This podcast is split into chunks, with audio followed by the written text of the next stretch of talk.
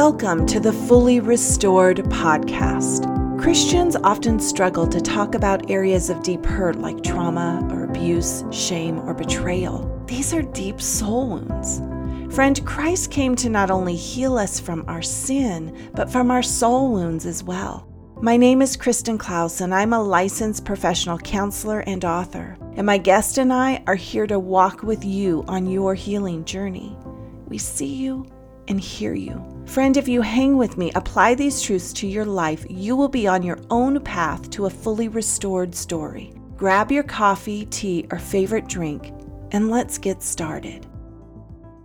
Hi, everyone. This is Kristen Klaus, and you're listening to the Fully Restored Podcast. Today, my guest, Kristen Faith Evans, and I are discussing having children with special needs. I so appreciate Kristen joining us today to talk about the difficult parts of her journey as an individual, as a mom, and a wife. And I know that her story is going to minister and encourage you as it will me. Welcome, Kristen, to the Fully Restored Podcast. Thank you, Kristen. I'm so excited to be here. And I just have to make a small note. It's very rare to find another Kristen who spells their name the same as I do. So it's good to, to meet a fellow Kristen with an I N. I was so excited about that. Yeah, yes. Only for those of us who have that name understand. But I guess some of those with other names that have different spellings in them can relate to that as well. So, Kristen, tell us a little bit about yourself, the work you do in your family. Uh, my husband and I, Todd, we just celebrated twenty years of marriage this year. That was a really big celebration for us, which will make more sense uh, as we go on. I have two beautiful children who are both rare. My son will be sixteen in August, and he was born with an extremely rare disorder. He was diagnosed finally as the thirteenth known case in the world, which has given him challenge after challenge his entire life. And then my daughter, Bethany Grace, was born. She just turned twelve, and she has a different rare disorder called Creedy-Shaw Syndrome. And so my days are interesting. I am a licensed uh, master's social worker and an author and a speaker. Well, that is wonderful that, that you are here with us, especially with such a full life and everything that's going on for you. So your son, that you just recently found out that he has the thirteenth known case in the world? Sorry, when he was a year and a half. Oh, okay. They reran all that. He was very, very ill, developmental red flags and on a feeding tube. And they finally reran everything again and, and found that's what it was. Okay. And so do they have treatment for the disorder that he has, the disease he has? It's been trial and error, you know, okay. Because there's not much research. I think there were two papers maybe at the time he was diagnosed. Just trial and error. Finally got his, he vomited nonstop um, until he was two years old all day long. And they finally figured out how to get that under control. Um, with special protein formula, low protein formula. And so it's just been a lot of interventions his entire life. He'll go into a new medical crisis. And so it's trying to figure out, okay, what's going on? How do we treat this? So that's his life. And so since he was born, he has had on and off medical crisis episodes diff- throughout his life? Yes. Yes. Okay. It's been a battle to save him both medically and developmentally his entire life. So to say that he's still with us is a miracle? It is a miracle. Yes. Yeah. Four times over at least. Yeah. So Kristen, as a mom of two children with complex medical and developmental special needs, what has that journey been like for you? Like we talked about your son, but we didn't really talk about your daughter. So just kind of share with us what that journey has been like for you of a mom of two children with these needs?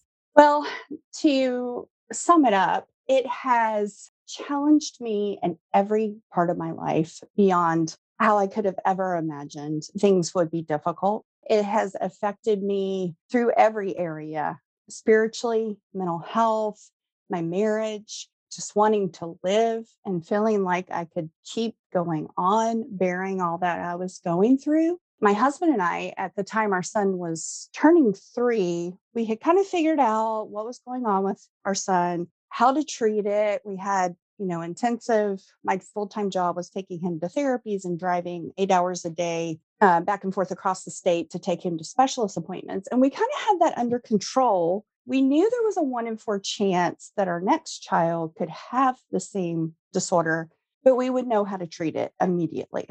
But when I became pregnant with Bethany Grace, the trauma began very early on in the pregnancy. And the trauma has been one of the biggest pieces to my story and my journey. The entire pregnancy was just a nightmare day after day after day. They told us she wouldn't survive. Then they devastated us two days before Christmas, letting us know about her severe chromosomal deletion. And I had already gone into miscarriages and preterm labor countless times before that.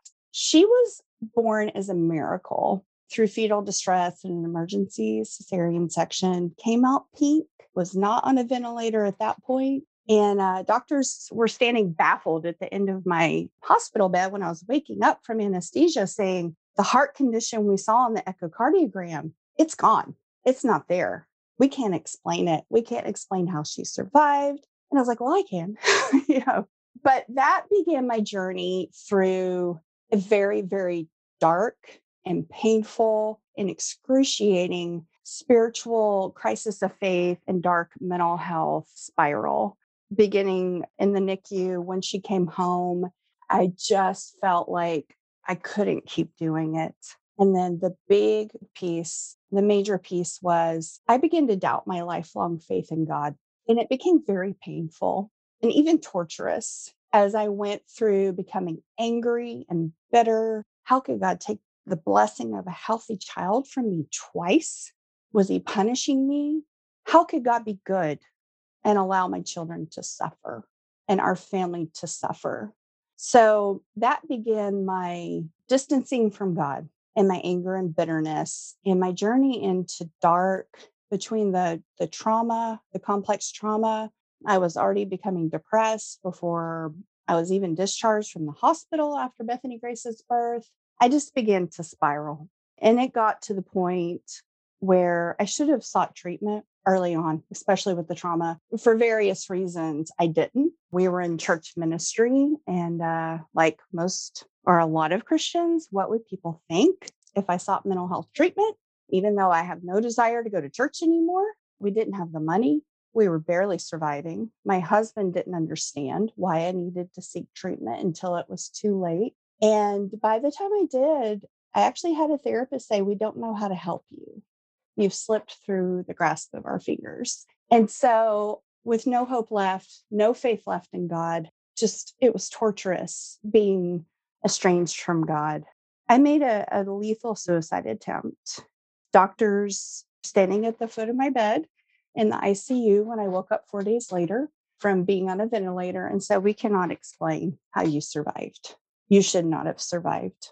And so I knew at that point, God had given me a second chance for some reason, but it was still a daily struggle. And I still could not figure out how to live and how to trust God at that point. You know, I'm writing down um, what you just said, how to live and how to trust God at that same point. And, and I'm also thinking about what you talked about. There's a lot there that you just shared. And Kristen, thank you for your transparency with us. But you talked about the trauma of the second pregnancy. So your daughter was born, your son was four years old? Uh, he was about three at that time. About three. What I was thinking is with trauma, you know, you know this, but uh, maybe the listeners don't know this. With trauma, we often just live in survival mode. And we can only do that for so long, and then everything just kind of shuts down for us. And you had been living in survival mode with your son and just trying to figure out what's going on. And, and you know, you did say that at three years, you figured out what and how to help him. You, it sounds like you kind of got that groove of, okay, this is the rhythm. This is what we're supposed to do to care for him. But still, that was difficult. Still, that was crisis after crisis after crisis. and then having this pregnancy, the second pregnancy, and having crisis after crisis during that pregnancy with the pregnancy itself, and then spiraling. And I think people don't realize that we can only live in survival mode for so long. And it may not look like, because we feel like, I have to keep it together for my son. And let me say this as an example. This isn't your words. These are mine. You know, I have to keep it together for my son, but over here, over here, over here, my life is falling apart because we can't focus on, we have to keep it together for my son.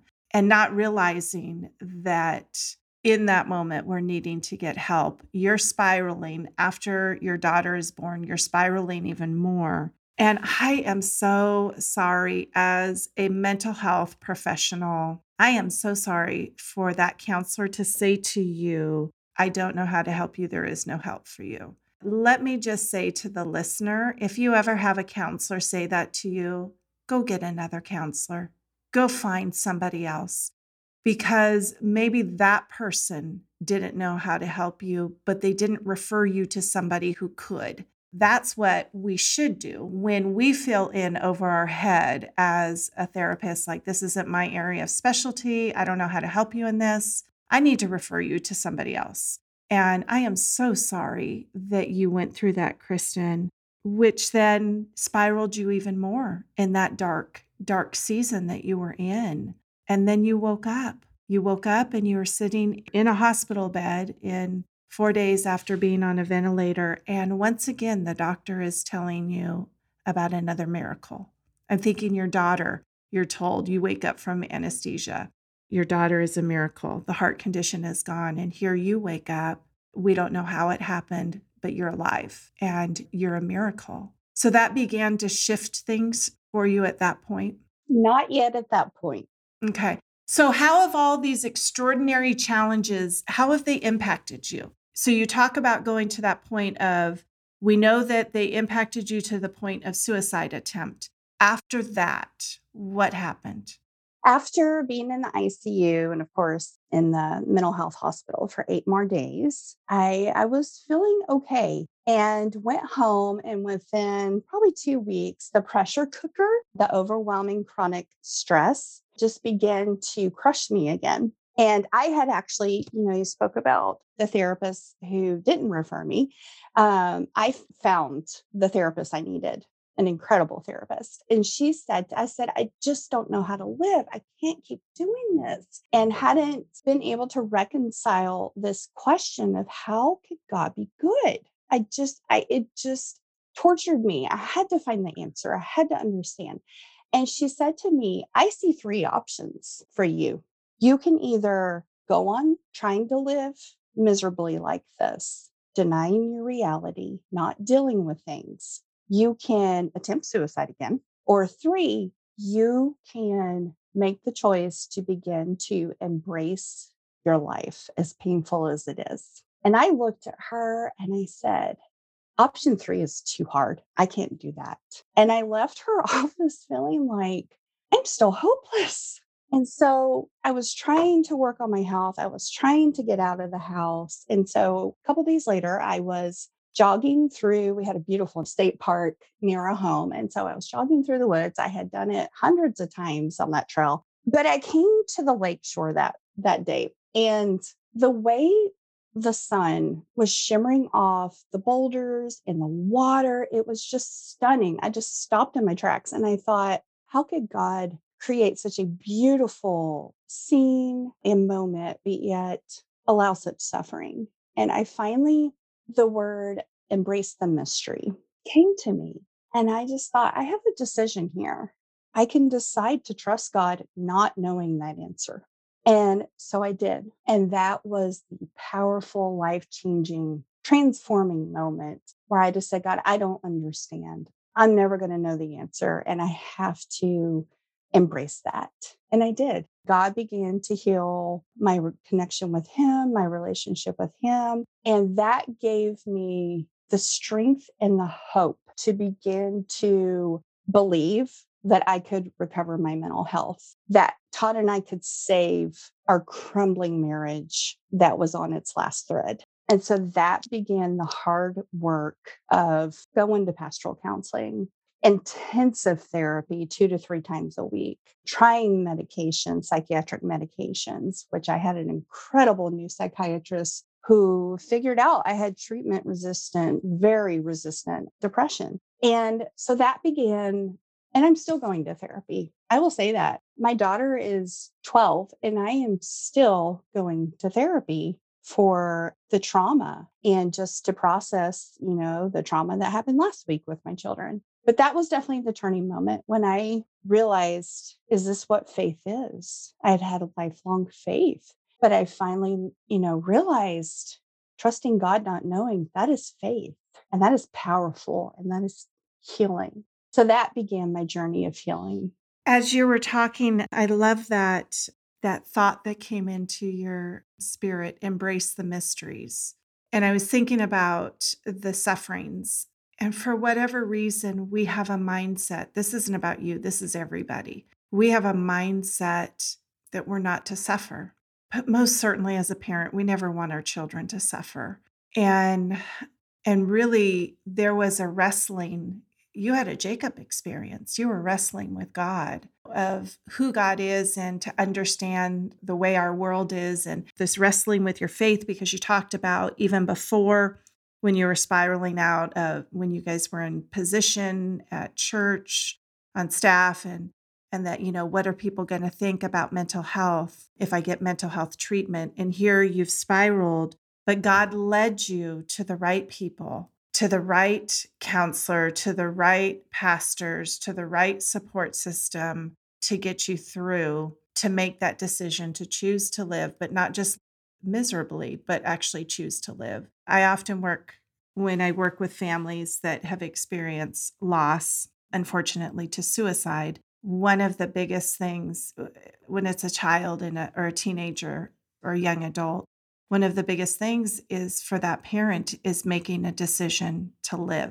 And I have worked with families where the parents have made that decision and said, I'm going to live, but not just hanging on by a thread kind of living like what you had done for many years, as they have done for many years, but I'm going to choose to live. I'm going to choose to engage back in life. And then sadly, there are family members that parents that weren't able to handle that, and they chose to take their life as well. And that's a difficult, difficult thing. And, and we don't talk often about suicide in the church or suicide attempts in the church or severe mental health issues, and, and having a depression diagnosis that it is resistant to treatment. So was that the medication that the depression was resistant to? So I... You know, I had gone faithfully um, yeah. to a psychiatrist and had taken, went through a medicine cabinet of different medications, and just nothing was working. And then it was after I made the choice that I'm going to fully dive into my life. I'm going to find a new psychiatrist. I'm going to go to a therapist who's going to help me learn how to cope. So it was the combination of everything. It was the therapist who helped me learn coping skills to fully embrace my life and to process trauma. It was going to a new psychiatrist who did genetic testing, actually. I was just going to mention that to you, that they're actually, and for, and let me pause you for a moment for the listener that doesn't know what that is.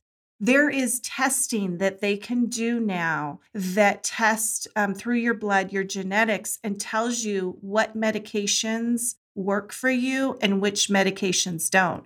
So often we're getting prescribed these medications and we're thinking antidepressants don't work for us, or whatever, anxiety medication or whatever it is. And the truth is, it's not the right medicine for your genetic, for your body. So that's what happened. They did that for you and found the medicines that would work right for you. Yes, he did. He found a, and I'm still, I will just say, as a mental health therapist, and I'm not ashamed to say it, I'm still on medications that many years later, especially with the stress that I face. But he found the right combination. I actually had to go on an additional, it's approved uh, for treatment-resistant depression, but kind of a, a new kind of treatment. I had to go on a, another medication, a third one, to augment the other depression medication. And that's when the dark cloud began to lift.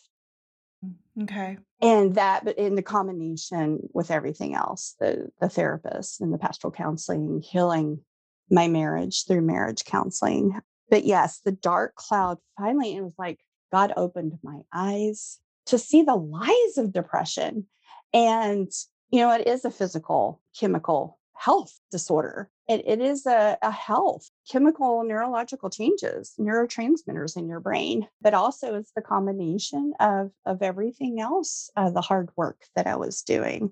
But it did give me that boost to have the energy, to have the motivation and the hope to continue to work on recovery.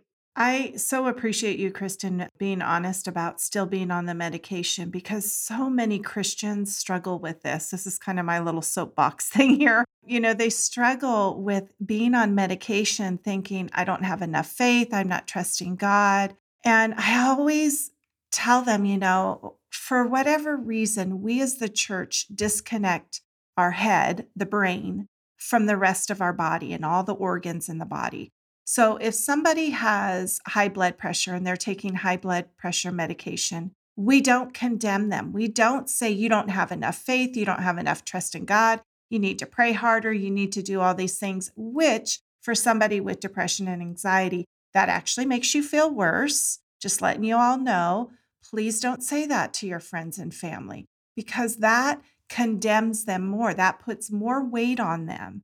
And then somebody with diabetes, there's there's three levels of diabetes. So the first level is exercise, doing healthy eating, and taking care of yourself can help some individuals with diabetes losing weight, and then they don't have to be on medication and it treats it. For others, they need to be on a pill and they need to do the diet and the healthy eating and all of that stuff and exercise and, you know, the, the right kind of diet, not, you know, staying away from some of the carbs and everything. And that can help many individuals. But there are some that need to be on the insulin. And that is because their pancreas is not producing the right amount of insulin. So we never condemn somebody who has diabetes. We never come to them and say, you don't have enough faith and trust in God. You need to go off of that, off of your insulin, and just trust Jesus. And then what happens? They can go into a diabetic coma. But and that's the same with somebody with depression. It is just as severe, if not more severe in some cases for individuals. And so, you know, let's just take that off and say, hey, let's not condemn people about whether they're on medication or not. Because that right there, God has given researchers and doctors the wisdom to figure out our bodies. They have the wisdom to treat diabetes. They have the wisdom to treat depression. They have the wisdom to treat cancer. And we need to change that wrong thinking within the church and within Christians' community that Christians should not be taking antidepressants or any type of mental health medication. That is just not healthy.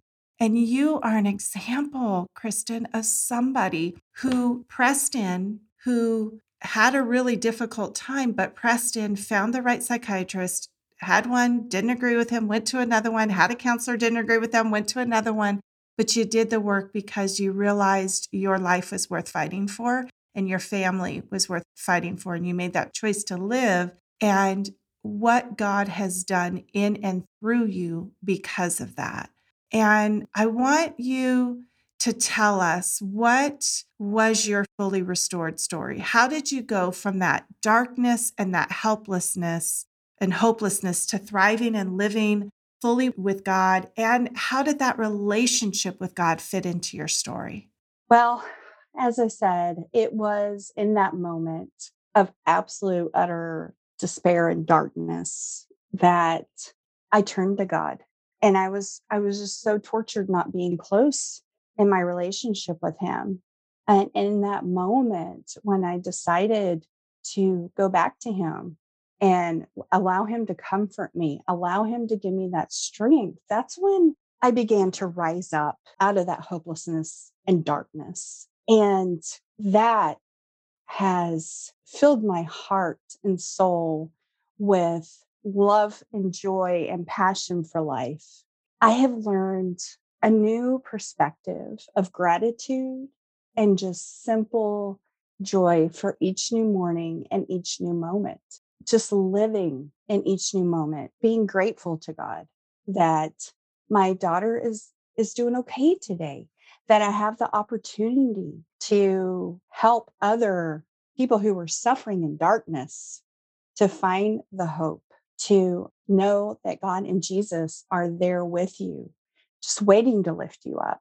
And so it was through beginning to trust God again, allowing Him to heal me, a lot of healing over the years through therapy and through just spending time sitting in the Lord's presence, allowing Him to just heal me, heal my heart, the, the brokenness, the grief, the chronic grief that disability parents experience, and just learning to embrace that grief, embrace the trials of my day, and just accept every moment of my day. And out of that, pouring into others to help them find the courage to seek help, to turn to God, to trust God, and to rise up out of that dark suffering.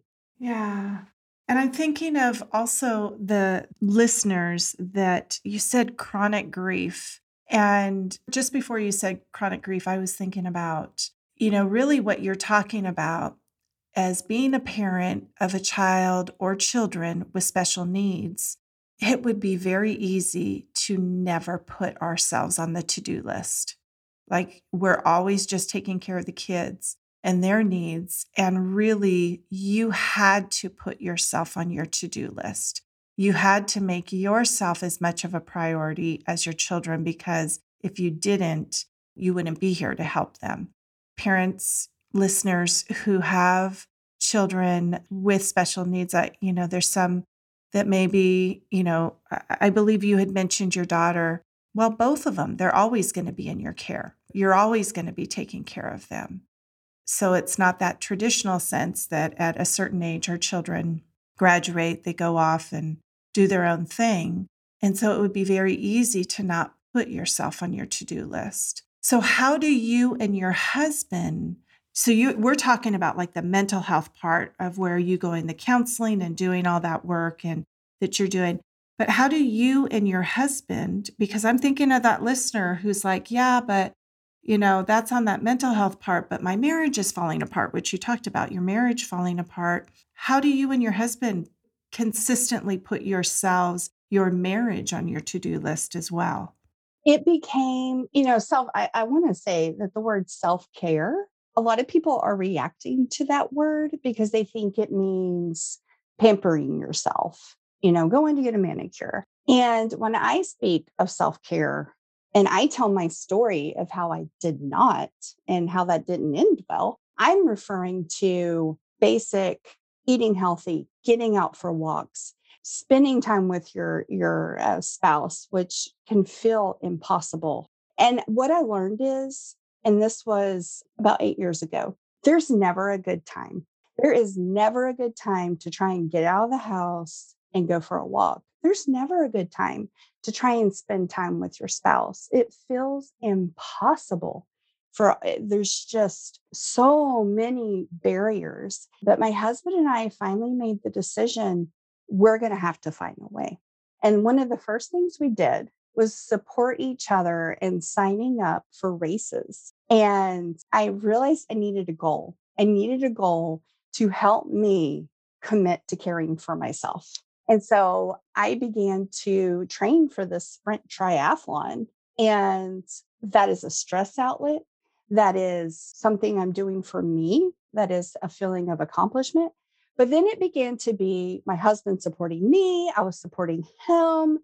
And then, and we began to really support one another. And that was the beginning of the healing of our marriage. And I just want to say to listeners, if you feel like you can't care for yourself, you have a child, you can't get respite care, you can't even get out of the house because they're on four machines, you have got to find a way. you have got to find a way to spend quality time with your spouse. And that's going to mean advocating for yourselves. That's going to mean fighting for that respite care from the state, or speaking up and asking somebody from church, hey, can you come sit with my daughter so I can actually go to church with my husband?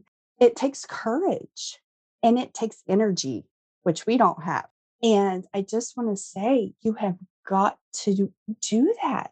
And so that's when we began to realize we are just going to have to make caring for ourselves and our marriage a priority. Then I began to, once I did that, I began to become a better mom, a more patient mom.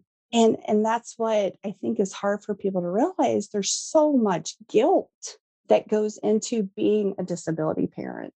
And I love how you gave examples there, because I was going to ask, okay, what are some of those examples of how to get respite care? You know, go to the state, because there's a department specifically in each state that's a federal agency, right?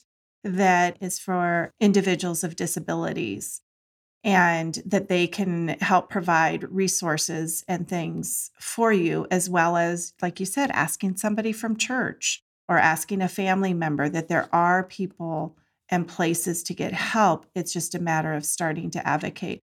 I remember working with one particular family who had a son with severe autism. He was very violent in the home. He was teenage years age, and um, there were small children in the home as well. And he had gotten very violent, and we worked very hard advocating and pressing that state. I stepped in and was helping and contacting the state on a regular basis, saying, okay, you know, what are the resources you can do to help this family? You know, you need to step in and help. And they ended up helping them. And um, this young man's life was turned around by the programs that they were able to get him involved in. And he was happy, and the family was happy. But it took me stepping in, because they were exhausted. They literally were exhausted. And me as a counselor who actually was working with them, just stepping in and advocating and pushing and pushing and pushing and not, I don't think they thought I was their favorite person, the state departments, because I was pushing very hard. But I wanted them to do their job, because I knew this family was desperate. So there are resources that are out there, and to find out what those are. So as our time is starting to wind down here, Kristen, with your life experience, because man, you have got so much life experience, and it hasn't all been easy, but God has brought you through so much. What are two or three things that you can share with our listener as they're on their own journey of restoration? They are a parent of children with disabilities. They are struggling with depression, anxiety, and survival, the trauma, much like what you've talked about. What's some words of wisdom you can share with them? First, I want to say one of the hardest things to believe is that there's hope, that things will get better, that you will start to enjoy life again and have joy. I couldn't see that. I thought that was gone, but now I can see that is always there. And if you are struggling in your faith, angry with God, I just encourage you to go to Him with those hard questions and pour out your heart and receive that healing and counsel. That is the first thing I would say. The second thing I would say is you need connection.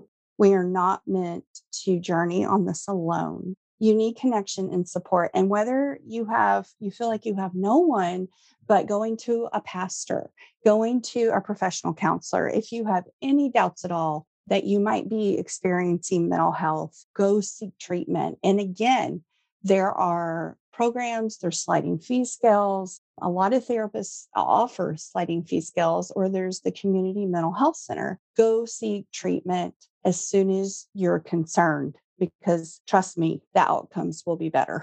And third, I just encourage you to begin to have simple gratitude for each day. Find little moments to live in, even if you can't see anything that's good in your life. Just this, go out and see the sun and just say, I'm grateful for the sun today. I mean, just little things. And you'll begin to find that you'll begin to experience more joy and hope for living. So those would be, those aren't practical coping skills, because I know a lot of people want to say, do this coping skill, do this coping skill. That comes with seeking mental health treatment and beginning to care for yourself. But these are the overarching three ways to begin to find hope and joy again in your life. Those are three great tools and recommendations. So, Kristen, as we're winding down here, how can people connect with you online? So I love empowering not just moms, but also dads of disability children or special needs on my blog and website, which is special needs moms blog dot com. And so I have a lot of resources there for different, for spiritual connection with God, for coping skills, for um, I speak a lot about mental health and faith. And I would just love for you to come and just check that out. And so that's one place. And I do post a lot of encouraging messages on uh, Instagram, which is Special Needs Moms Blog on Instagram. So those are two places that I would just love to connect with you listeners. And at her website, there is a wealth of information and things that we weren't able to really dive into today too much. But Kristen and her husband really do a lot of things helping support couples in marriage with children that have children with special needs. So there is just a wealth of information you're going to find about her and her husband and the ministry and the things that they do. So I encourage you to go to her website. Well, thank you, Kristen, for joining us today. It has been such a joy and a pleasure to have you with us. Our show notes and all the links shared with us today can be found at my website, fully restored dot love. You can subscribe to our podcast so you can stay up to date on all of our shows. And I would so appreciate it if you would leave a rating as well on whatever platform you're listening to us on. Truly, friends, those ratings make all the difference in the world of podcasting.